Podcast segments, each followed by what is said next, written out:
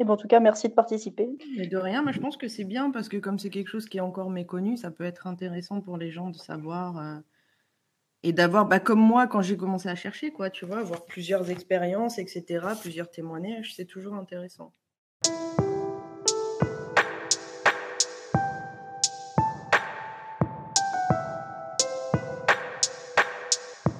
Bonjour à tous, je m'appelle Cathy et vous écoutez un nouvel épisode de Réalité compensée. Avant de vous parler de mon invité, je dois d'abord vous parler d'autre chose. Il existe un serveur Discord dédié aux rêveurs compulsifs français, ou en tout cas francophones. Le serveur est très bien géré et super bienveillant. Il accueille actuellement un peu plus de 400 membres, et on y trouve toutes sortes d'informations, de documentation, d'astuces, mais aussi tout simplement des salons pour poser des questions, raconter vos rêves, ou parler de tout et n'importe quoi. Le lien est en description, n'hésitez pas à nous rejoindre. C'est sur ce serveur Discord que j'ai rencontré notre invitée d'aujourd'hui. On va l'appeler TIA. Elle a 36 ans et en plus d'être rêveuse compulsive, elle est bipolaire. On a donc parlé de la relation entre ces deux troubles, mais aussi de la violence dans les rêves et la difficulté à l'exprimer. On a aussi parlé de la série Le jeu de la dame et de comment la perception qu'on a de nous-mêmes dans nos rêves change au fil du temps. J'espère que cet épisode va vous plaire. Bonne écoute. Un élément déclencheur, euh, non, j'arrive pas à me dire, euh, c'est pas très clair. Après, je sais que ça remonte à très loin parce que je me souviens, ça remonte aussi euh, jusqu'à là où j'ai des souvenirs, on va dire maternelle, tout ça, je me souviens pas, mais je sais qu'en primaire, vers le CE1, quelque chose comme ça, j'ai déjà des bribes de souvenirs de, de choses qui peuvent s'apparenter à des rêveries. Après, à l'adolescence, c'est sûr. Et je pense qu'au primaire, déjà, il y avait ça. Ok, donc ça a commencé tôt aussi. Euh. Oui, tout à fait. Par contre, j'ai vu pas mal de gens qui parlent d'avoir eu des amis imaginaires quand ils étaient petits, avant d'identifier les rêveries vraiment en tant que telles. Moi, j'ai jamais eu d'amis imaginaires, mais euh, je sais que euh, oui, j'avais déjà des moments comme ça de où je m'évadais, hein, on va dire, dans mes pensées. Et est-ce que tu sais si c'est par rapport à un contexte particulier ou c'est juste que c'est quelque chose que tu as fait et tu as pris goût et du coup c'est resté? Ça, mes rêveries ont toujours été là pour m'apporter du réconfort. Donc je pense qu'il y a quelque chose qui, qui en est à l'origine. Après, j'ai identifié dans mon parcours, euh, puisque par rapport à la bipolarité, forcément, j'ai dû réfléchir un peu à, tout mon parcours aussi dans mon enfance et tout ça. J'ai identifié le fait que enfin jusqu'au CP, j'habitais euh, dans une ville et puis euh, j'étais dans mon école, ça se passait très bien. En CE1, on a déménagé. Le déménagement en, en soi, ça ne m'a pas perturbé. Par contre, je suis arrivée dans une nouvelle école et on était deux à être nouveaux l'année-là dans l'école. C'était dans un village et le maître de classe a fait de nous les têtes de Turcs de la classe.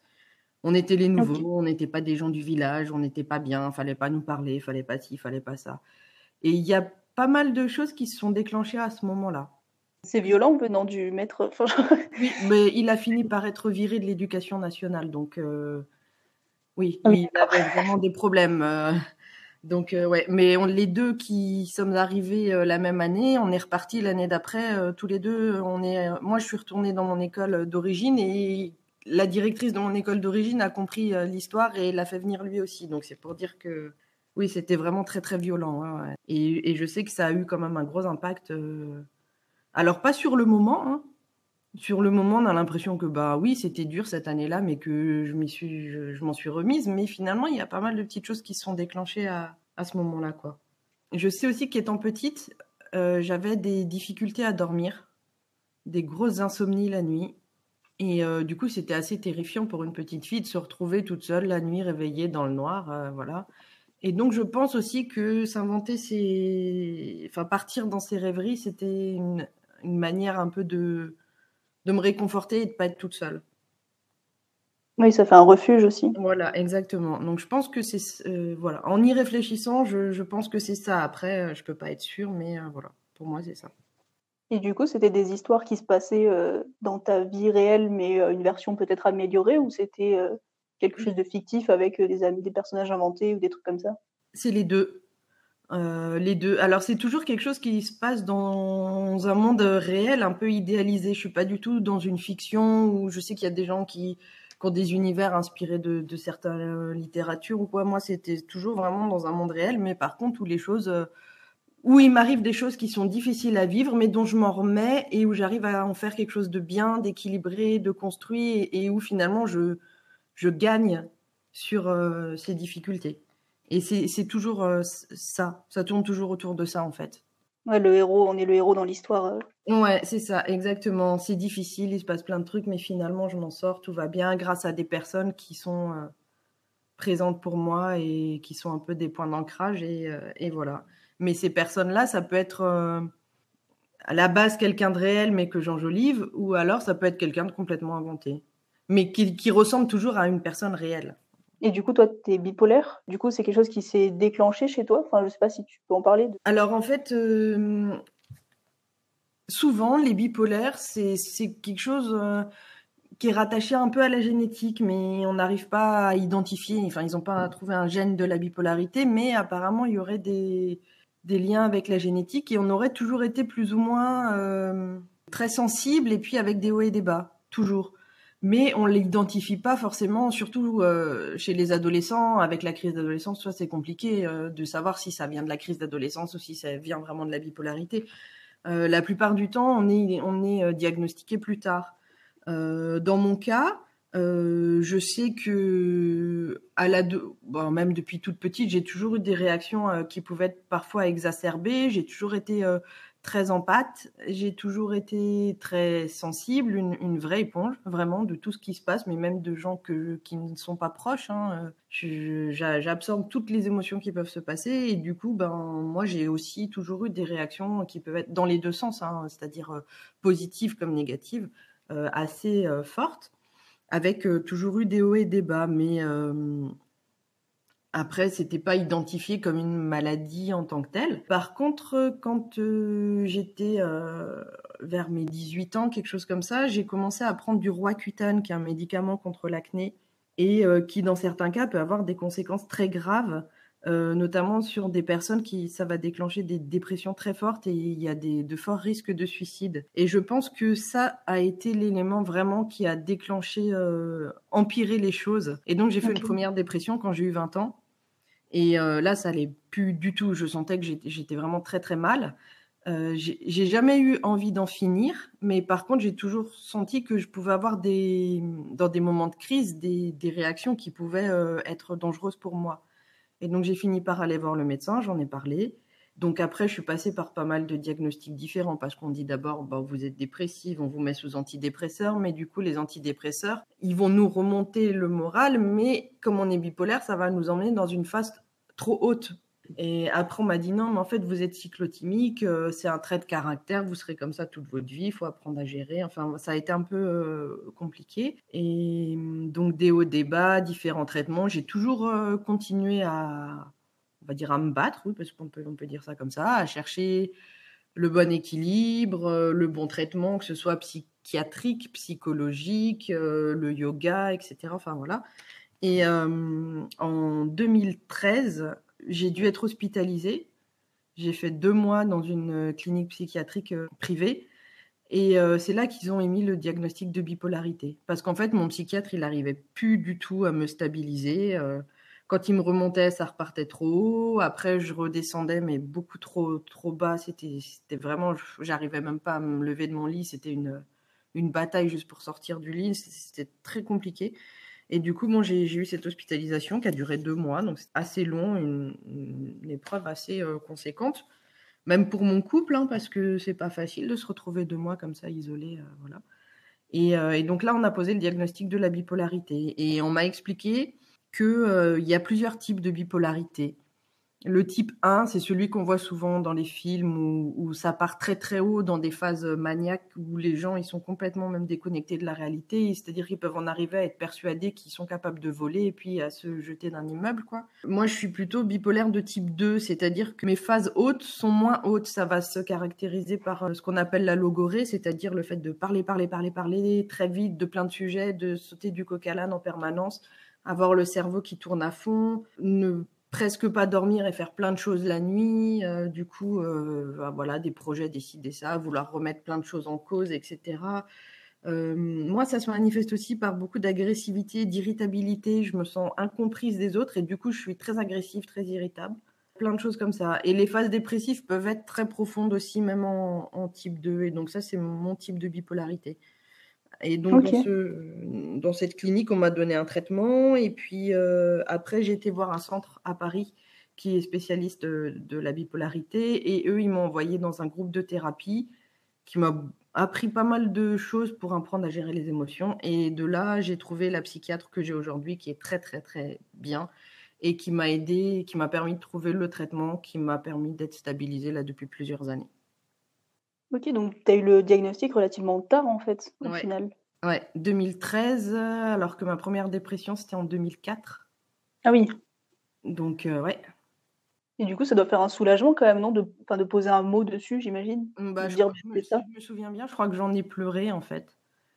En fait, il y a eu un, truc très marquant, c'est qu'il y a eu une réunion pour les, euh, les proches en fait des gens qui étaient hospitalisés et diagnostiqués bipolaires pour leur expliquer ce que c'est la bipolarité, les différents types de bipolarité, les symptômes et tout ça. Et quand je suis sortie de là, je, me suis reconnue vraiment dans, tout ça et je, me suis dit mais ça y est, j'ai enfin un mot pour dire euh, ce que je suis quoi.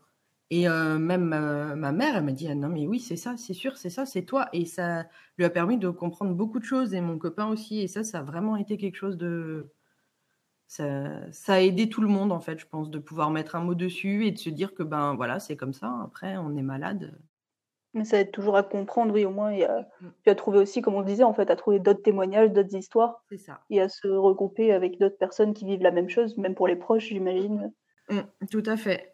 Après, mes proches, euh, ils, ont été à ces réunions pour comprendre un peu la maladie, tout ça. Euh, mais par contre, ils n'ont pas jamais cherché à rencontrer d'autres proches pour échanger avec eux ou quoi. Donc, euh, après, je leur en veux pas. Chacun fait son, son propre chemin par rapport à ça et voilà. Mais ouais, ils n'ont jamais été. Moi, je, moi, je l'ai été. En plus, j'ai fait le groupe de thérapie où du coup, je me suis retrouvée avec des gens qui ressentaient les choses aussi comme moi. Donc, et comme je dis, ils peuvent pas. Mon copain, il me dit, je, je peux, enfin, je peux pas vraiment comprendre. Il me dit, je, j'entends tout ce que tu me dis, mais je peux pas, euh, je ressens pas les choses comme toi, donc je peux pas forcément te comprendre à 100%. Maintenant, oui, je sais identifier que quand tu es comme ça, comme ça, comme ça, c'est lié à la maladie. Mais il me dit, je peux pas. Euh, il ressent pas les émotions comme exacerbées comme moi je pouvais les ressentir et du coup euh, il, il, peut pas comprendre vraiment mais oui, c'est toujours difficile euh, d'arriver à, comprendre le sentiment d'un autre quand on ne le vit pas. Exactement. Mais du coup, j'imagine, avec tout ce que tu dis, on voit clairement les, moments où euh, potentiellement la rêverie compulsive entre en jeu aussi. enfin, pas forcément en tant que l'un est le symptôme de l'autre, mais, euh, mais on comprend les moments où ça peut être exacerbé si ça part avec des, des, émotions intensifiées. J'imagine que oui, les rêves s'intensifient aussi, non, dans ces périodes-là. Exactement. En fait, j'ai remarqué, bah, ça peut être pendant un, temps, je pensais que c'était surtout en phase euh, basse, que tu sais, quand je suis un peu plus en mode dépression, que, que du coup, je me réfugiais là-dedans. Mais en fait, même quand je suis en phase haute, du coup, c'est plus.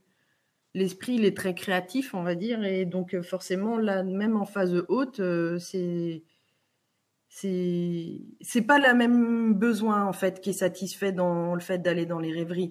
En phase basse, ça va être vraiment du réconfort et euh, en phase haute, c'est plus euh, peut-être un moyen de canaliser toutes ces émotions, quoi, quelque chose de. Et du coup, tu remarques des différences dans les. Pardon, je t'ai coupé. Dans les rêveries, dans le contenu des rêveries? Oui, par exemple, des thématiques différentes ou selon la phase dans laquelle tu es? Mmh. euh, Peut-être elles sont plus violentes quand je peux être en dépression. Mais sinon, ça reste toujours l'idée de voilà quelqu'un qui a un accident de la vie, une rupture, euh, un, accident en tant que tel, ou voilà, et puis qui se bat, qui s'en sort. Ça reste toujours euh, vraiment le schéma. Chez moi, j'ai remarqué, c'est vraiment ça. Après, euh, ça s'agrémente de plein de manières différentes, avec plein de gens différents et.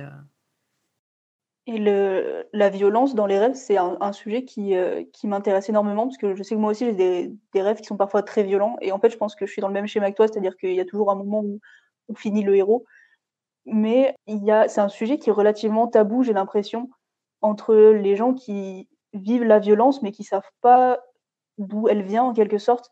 Et je sais que moi, il y a des fois aussi où je me suis posé la question en mode pourquoi je rêve de ces choses violentes? Est-ce que c'est juste pour avoir le côté héroïque qui suit? Ou est-ce que c'est parce que j'ai envie de ressentir cette violence? Enfin, je sais pas. Et est-ce que toi, du coup, tu as un avis sur cette question-là? Ou est-ce que c'est juste des éléments scénaristiques en quelque sorte et pour en sortir le héros?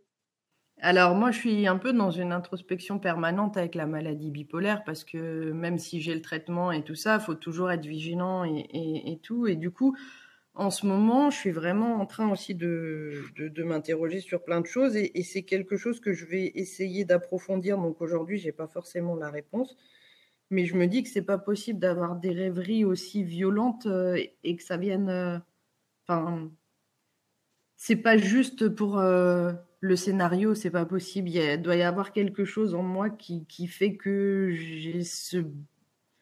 Je sais pas, quelque chose de pas exprimé ou un blocage. Je, je, je saurais pas. Hein, actuellement, je sais pas encore euh, de, quoi il s'agit, mais euh, je pense qu'il y a quelque chose lié à ça parce que c'est vraiment. Enfin, je veux dire, on, peut parler de viol, on peut parler de...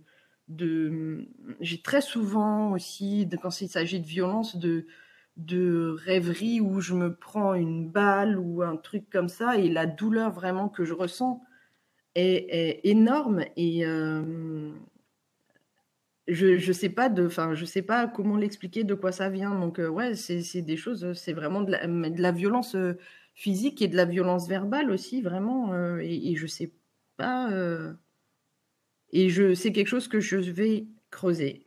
Mais je pense que le fait que ce soit tabou c'est que parce qu'effectivement, déjà, c'est quelque chose qui est difficile euh, à exprimer.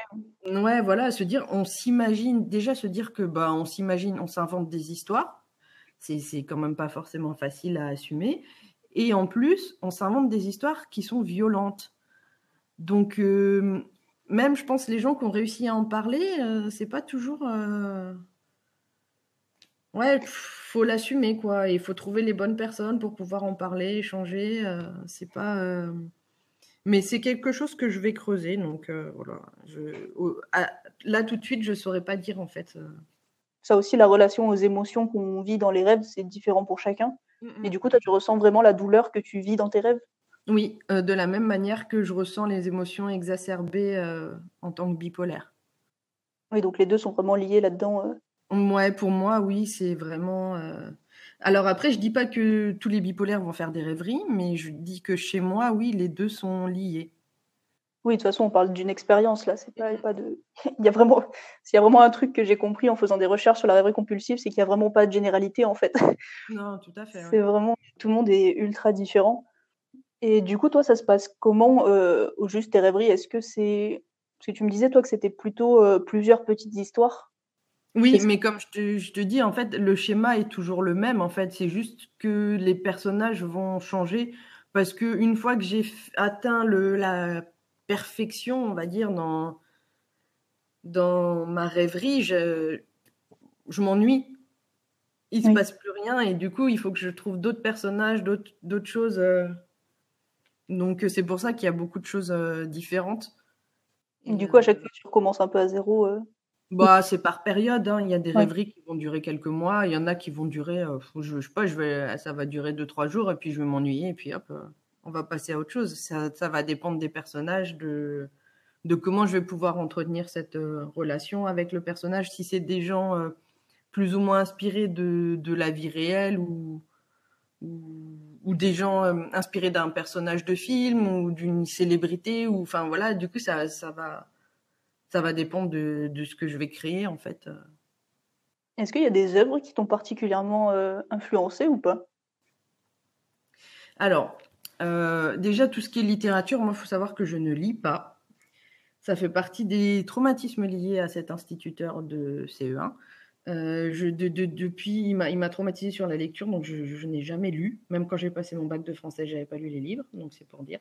Donc, alors que je suis quelqu'un qui est passionné de théâtre, mais en fait, j'ai toujours préféré vivre, on va dire, l'œuvre que euh, la lire. Et de toute façon, avec la bipolarité, la concentration, j'arrive pas à lire. Donc, euh, déjà, ça, c'est pas possible. Donc, s'il y a des choses qui vont me toucher, ça va être des personnages que j'ai vus dans des pièces de théâtre ou alors des personnages dans, des films ou dans des séries télé.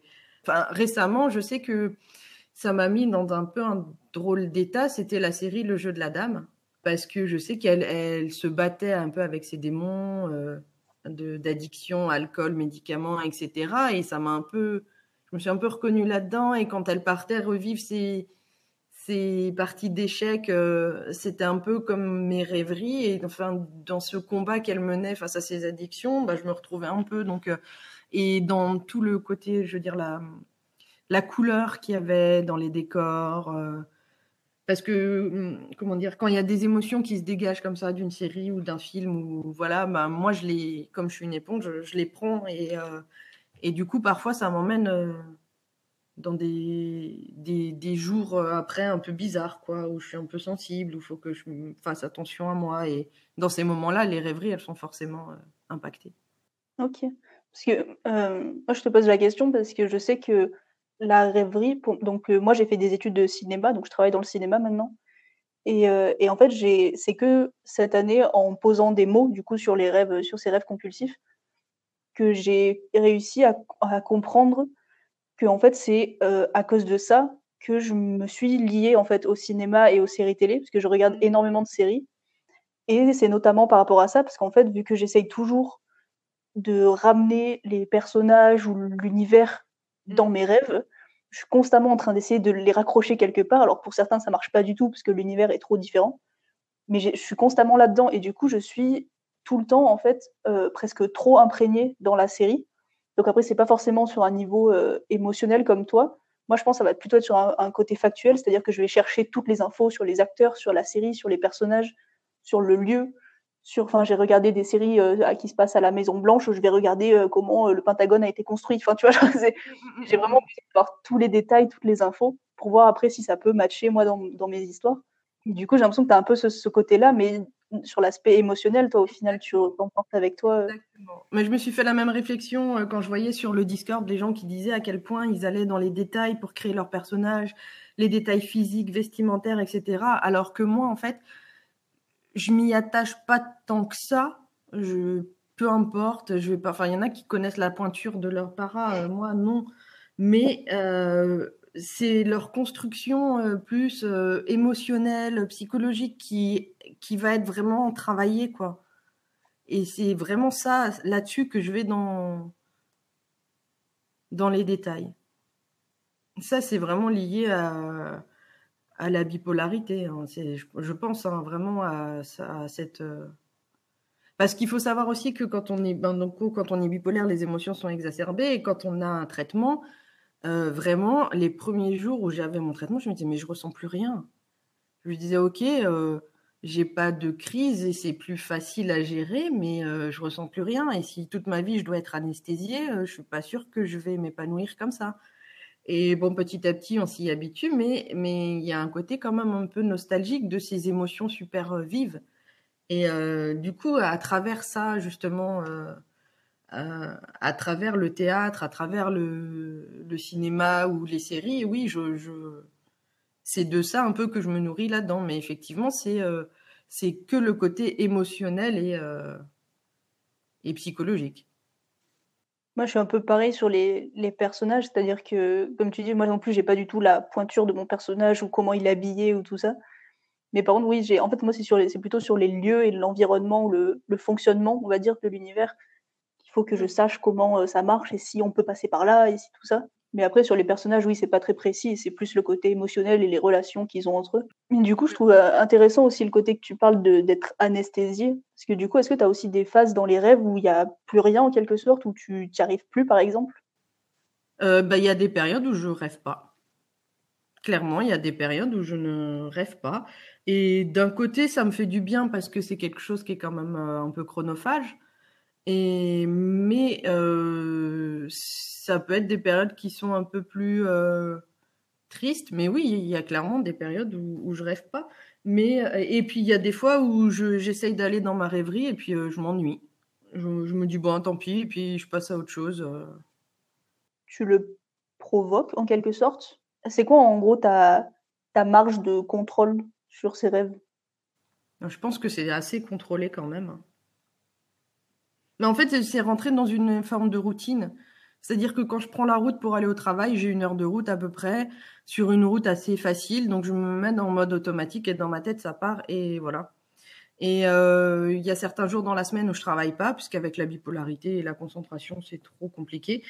Et les jours où je travaille pas, et eh ben souvent c'est là aussi que je vais avoir des moments où bah, bah le matin je me lève et tout, euh, je déjeune avec mon copain, il part au boulot et puis après euh, pouf ça part.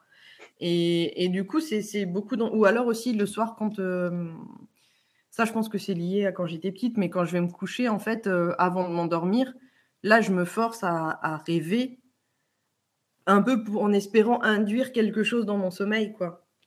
Et, du coup, voilà. Il y a toute cette routine. Donc, euh, je pense que c'est d'avoir mis en place cette routine qui fait que ça devient automatique. Mais par contre, euh, je pense que c'est contrôlé, mais inconsciemment. Et tu arrives à l'arrêter du coup ou pas? Non. C'est en ça que c'est chronophage.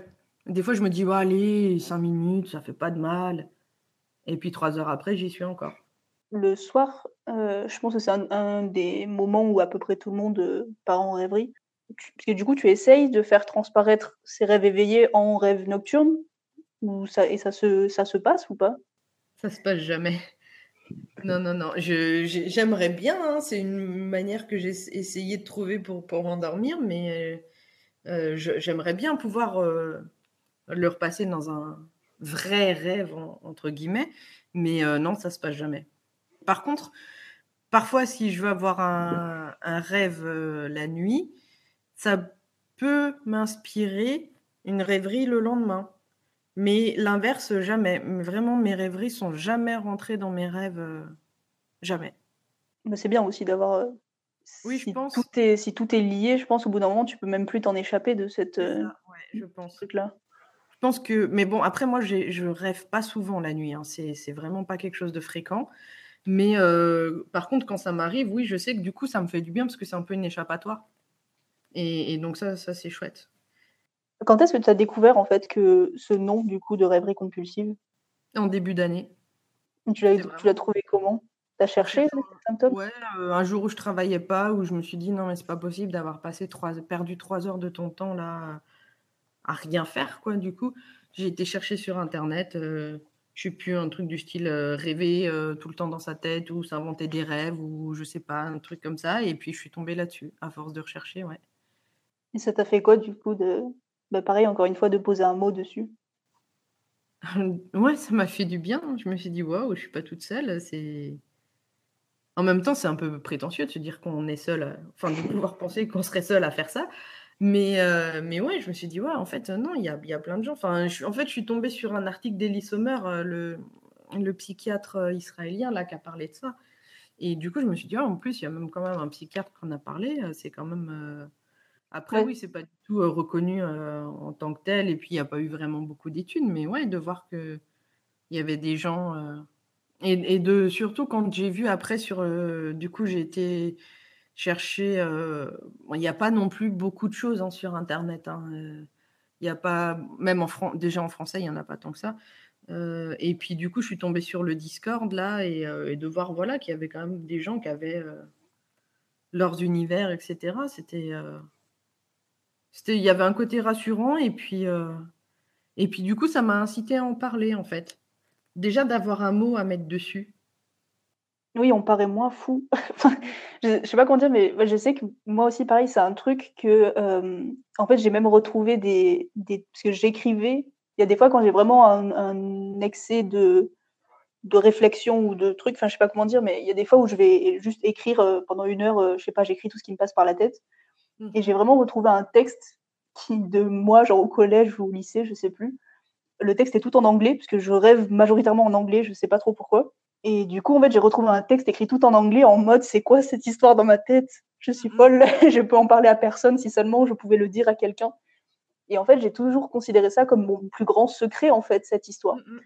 Déjà, le fait de rêver, il y a, y a, un côté de est-ce que tout le monde le fait Mais on va quand même pas en parler parce que l'histoire est trop personnelle. Oui. Du coup, il y a ce truc-là de on veut pas non plus ouvrir la porte. Mais de trouver, parce que moi j'ai trouvé donc le nom par hasard sur TikTok.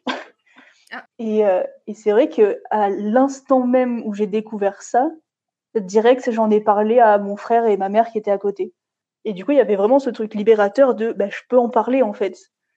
C'est un mot, c'est un nom, c'est quelque chose. Je suis pas toute seule, c'est pas que moi qui suis bizarre. Et c'est vachement libérateur. Tout à fait. Moi, du coup, ça m'a permis d'en parler. Et du coup, tu en as parlé à des gens ou enfin que à des étrangers, je veux dire, qui sont concernés ou Non. Non, alors en fait, bah, c'est très très récent. hein. Je pense que ça date d'il y a même pas, euh, je sais, il y a deux ou trois semaines. Euh, J'en ai parlé d'abord à une euh, personne qui était dans le groupe de thérapie avec moi. Et euh, je, lui ai, je lui ai parlé de ça. Et, mais aussi parce que en ce moment, je suis dans une période un peu trouble en fait, où euh, au niveau de mes émotions, c'est pas très stabilisé. Et euh, du coup, euh, j'étais un peu, inquiète par rapport à ça. Et donc, forcément, de parler avec quelqu'un qui était au groupe de thérapie avec moi et qui, du coup, comprend ce que c'est, et, ben, c'était plus facile. Et du coup, j'en parlais par message hein, sur WhatsApp et je lui disais, bah voilà, je, crois que j'ai trouvé un mot euh, qui me correspond bien. Euh, je lui dis, j'ai ça, mais je sais pas trop euh, quoi en faire maintenant. J'ose pas trop en parler à mon copain. Euh, je sais qu'il faudrait que j'en parle à la psy, mais c'est pas évident. Mais bon, d'avoir le mot, au moins, tu peux expliquer les choses d'une manière plus claire. Et puis, et du coup, j'en ai parlé et elle m'a dit non, mais c'est clair, faut que tu en parles à ta psy, c'est hyper important. Et euh, un soir, je sais pas, j'ai comme ça un flash, j'ai pris mon téléphone, j'ai écrit à ma psy, je lui dit voilà, il faut que je vous dise, parce que je savais pas si euh, cinq minutes après, je serais encore capable de, de lui dire ou pas. Et comme ça, je sais qu'on en parlera forcément la prochaine fois que je la verrai. Donc du coup, j'en ai parlé à ma psy. Et puis euh, le week-end dernier, j'en ai parlé à mon copain parce que on s'est un petit peu pris la tête, mais ça a débloqué pas mal de choses sur le fait que, ben oui, ces derniers temps, en fait, il retrouvait des, des symptômes de la bipolarité euh, qui n'étaient plus là depuis longtemps et qui fait qu'on s'était un petit peu éloignés, entre guillemets, tous les deux. Et du coup, on a parlé de plein de choses et je me suis dit, bon, faut que tu lui dises. Et donc, je lui ai dit. Il a eu un peu du mal à comprendre le fait que ce soit quelque chose d'un peu euh, qu'on s'invente en fait, que c'est pas juste un rêve euh, qui vient comme ça, comme les rêves la nuit. Et euh, il me dit ouais, mais du coup tu rêves de quoi? Et là par contre lui parler du contenu c'était plus délicat parce que c'est Oui, c'est très personnel le contenu. ouais, c'est ça c'est vraiment quelque chose de très difficile. Je, je je suis pas sûre d'être encore capable de le faire quoi. Mais c'est vrai que de, enfin, l'idée de placer un mot, ça amène aussi à des ressources. En fait, j'ai l'impression que si la personne de son côté veut aller chercher, ben, elle va ça. trouver et elle pourra en parler sans en parler directement avec toi. Oui, il y a ce côté puis tu peux comprendre sans parler du contenu des rêves, en fait. Mm, mm. Et puis pour, pour trouver les mots pour expliquer les choses aussi, c'est plus facile.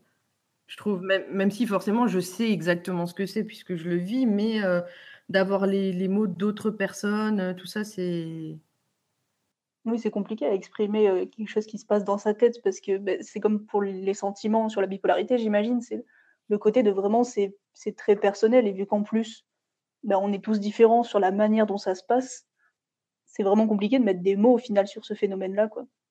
Mm, mm. Exactement. Et du coup, c'est quelque chose que tu acceptes de toi ou parce que tu me disais en avoir un peu honte en quelque sorte. Donc est-ce que maintenant tu as accepté la chose ou pas du tout encore? Bah si, ça fait partie de moi, c'est comme ça, donc euh, voilà. Par contre, c'est le contenu. Je me dis, mais comment je peux avoir... Enfin. C'est difficile euh, d'assumer le contenu, parfois.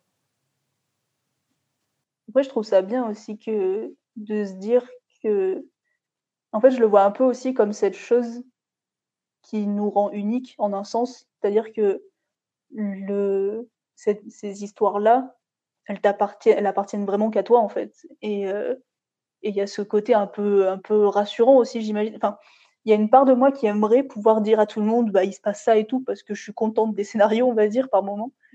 Et euh, et il y a aussi une part qui est en mode, bah, en fait, c'est cool, j'ai ce petit truc qui est à moi et qui est Oui, que pour moi. Et, et du coup, ça me, co- c'est parfaitement ce que moi j'ai besoin.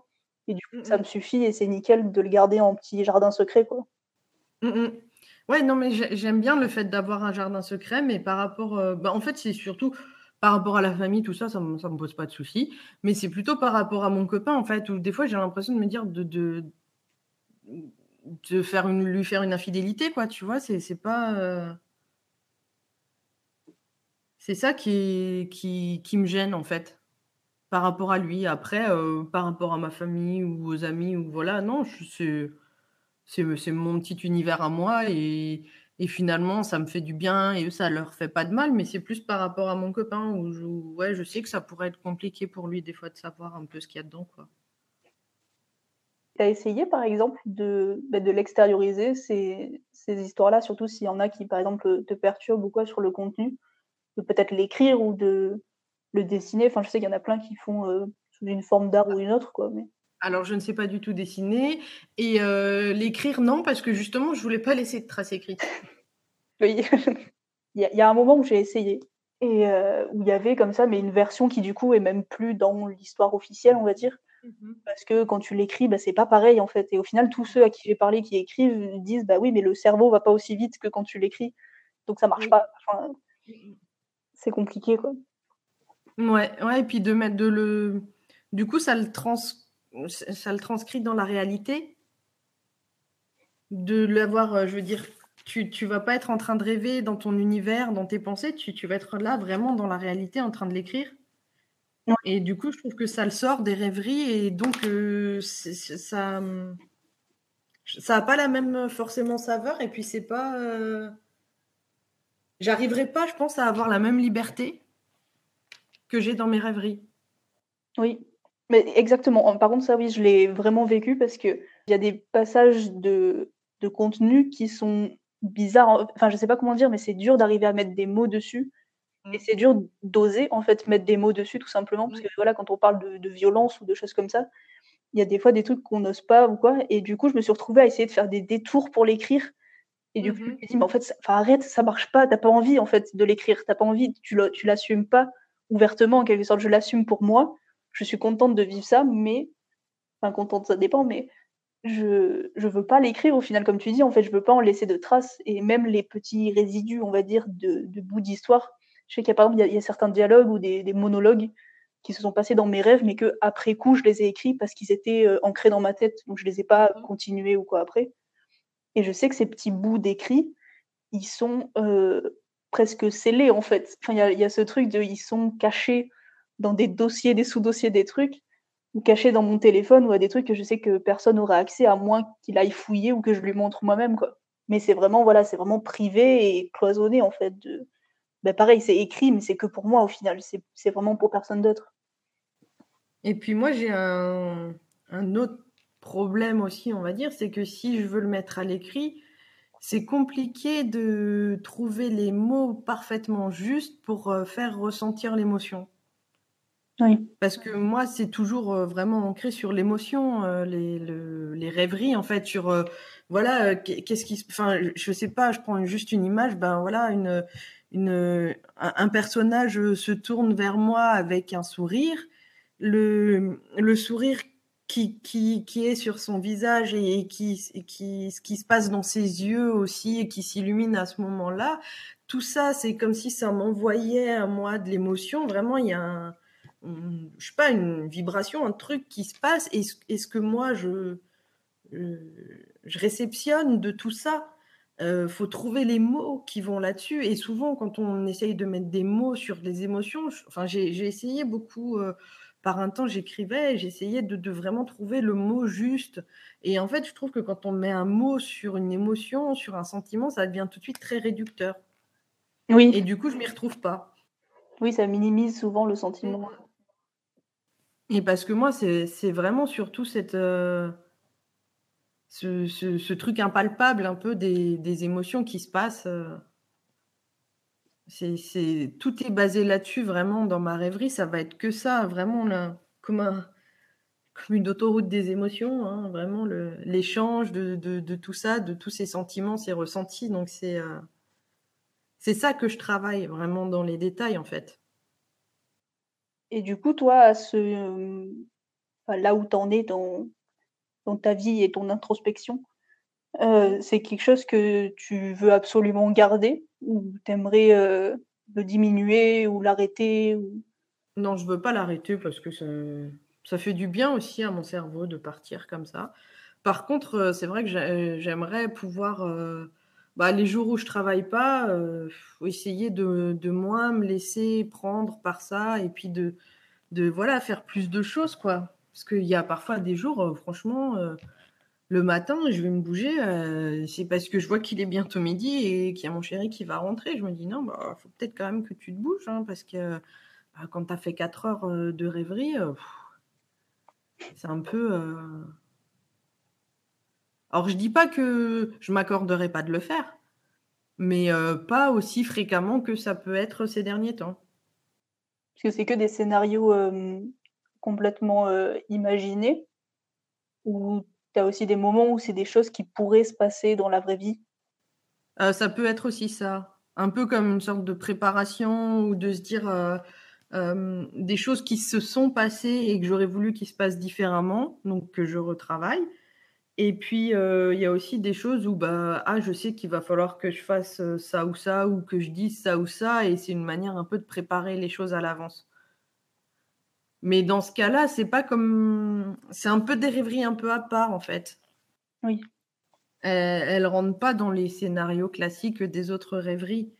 C'est plus, ouais, préparer un peu la réalité, quoi ça se passe jamais comme prévu parce que les gens ils répondent pas comme il faut ou ils disent pas les choses pareil donc ça marche pas donc euh. ah oui et juste une dernière question un peu à part là je reviens un peu en arrière.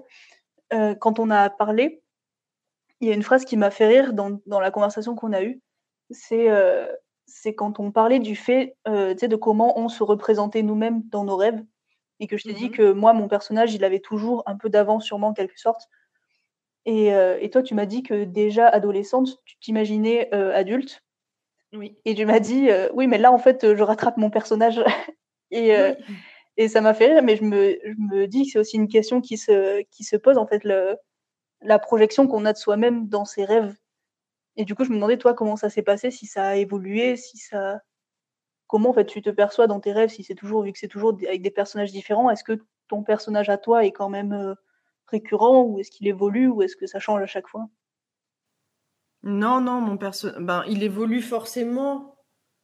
Il n'est pas exactement le même en fonction des gens avec qui il est. Euh, mais euh...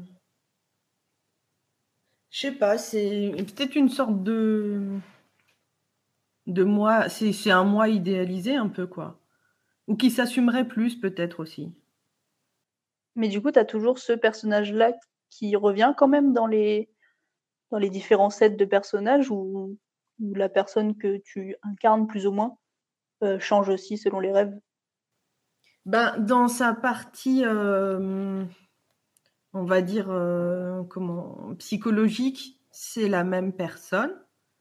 Après, dans les, on va dire, les attributs profession, lieu d'habitation, etc. Là, ça change. Ok. Mais la, structure interne, entre guillemets, euh, c'est la même personne. Oui, ça reste toujours tes émotions et tes valeurs et ton idéal. C'est ça. Après, euh, je peux être, je peux faire plein de trucs. Je peux écrire des livres. Je peux faire du sport. Je peux être millionnaire. Je peux, enfin, être millionnaire, c'est bien parce que ça me permet de faire ce que je veux. En fait, du coup, j'ai pas, je, veux dire, dans ma rêverie, je n'ai pas à mettre un boulot, un truc, un machin. Je, suis juste libre, en fait. C'est pratique aussi. Mais euh, ça, peut être plein de, choses, mais à l'intérieur, c'est toujours la même personne. Quand on avait parlé de ça, après, j'avais réfléchi et je m'étais souvenu que, en fait, euh, j'avais eu, euh, mais ça, c'était plus quand j'étais adolescente, une rêverie où j'étais quand même adolescente. Et récemment, en fait, j'y suis revenue à cette rêverie. C'était assez marrant. Du coup, euh, mais sinon, j'étais plutôt toujours adulte, mais sauf que le, je crois que l'âge adulte, il a quand même un peu évolué.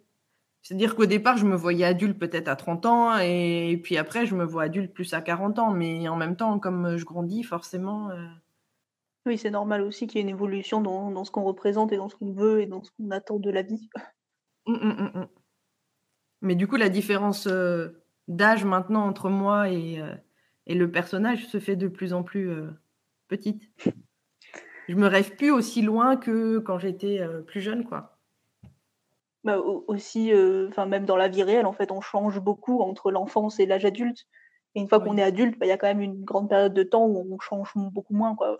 Mmh, mmh, on évolue toujours, mais on change quand même moins, ne serait-ce que ah physiquement ou d'entourage et de, et de style de vie. Quoi. Et est-ce qu'il y a du coup des. Ouais, comme, tu disais, en fait, des rêveries qui reviennent ou des. Ou des. Je sais pas, une histoire que tu as beaucoup aimée et que tu te rappelles, par exemple, ou quelque chose comme ça? Il y en a plusieurs des rêveries auxquelles je suis attachée et des fois je retourne dedans, ouais. Ouais, ouais, ouais. Un peu en mode nostalgique, mais du coup, je les. Je les répète, des fois juste, en fait, euh, je les ai travaillées et elles, ont atteint un niveau qui me satisfaisait et du coup, juste, je me contente de les répéter sans forcément les retravailler plus. Mais euh, ouais, ouais, il y, a des, y a des rêveries comme ça qui sont. Euh il y en a qui apportent plus de réconfort que d'autres ou mmh. C'est ça. des situations similaires des fois qui reviennent.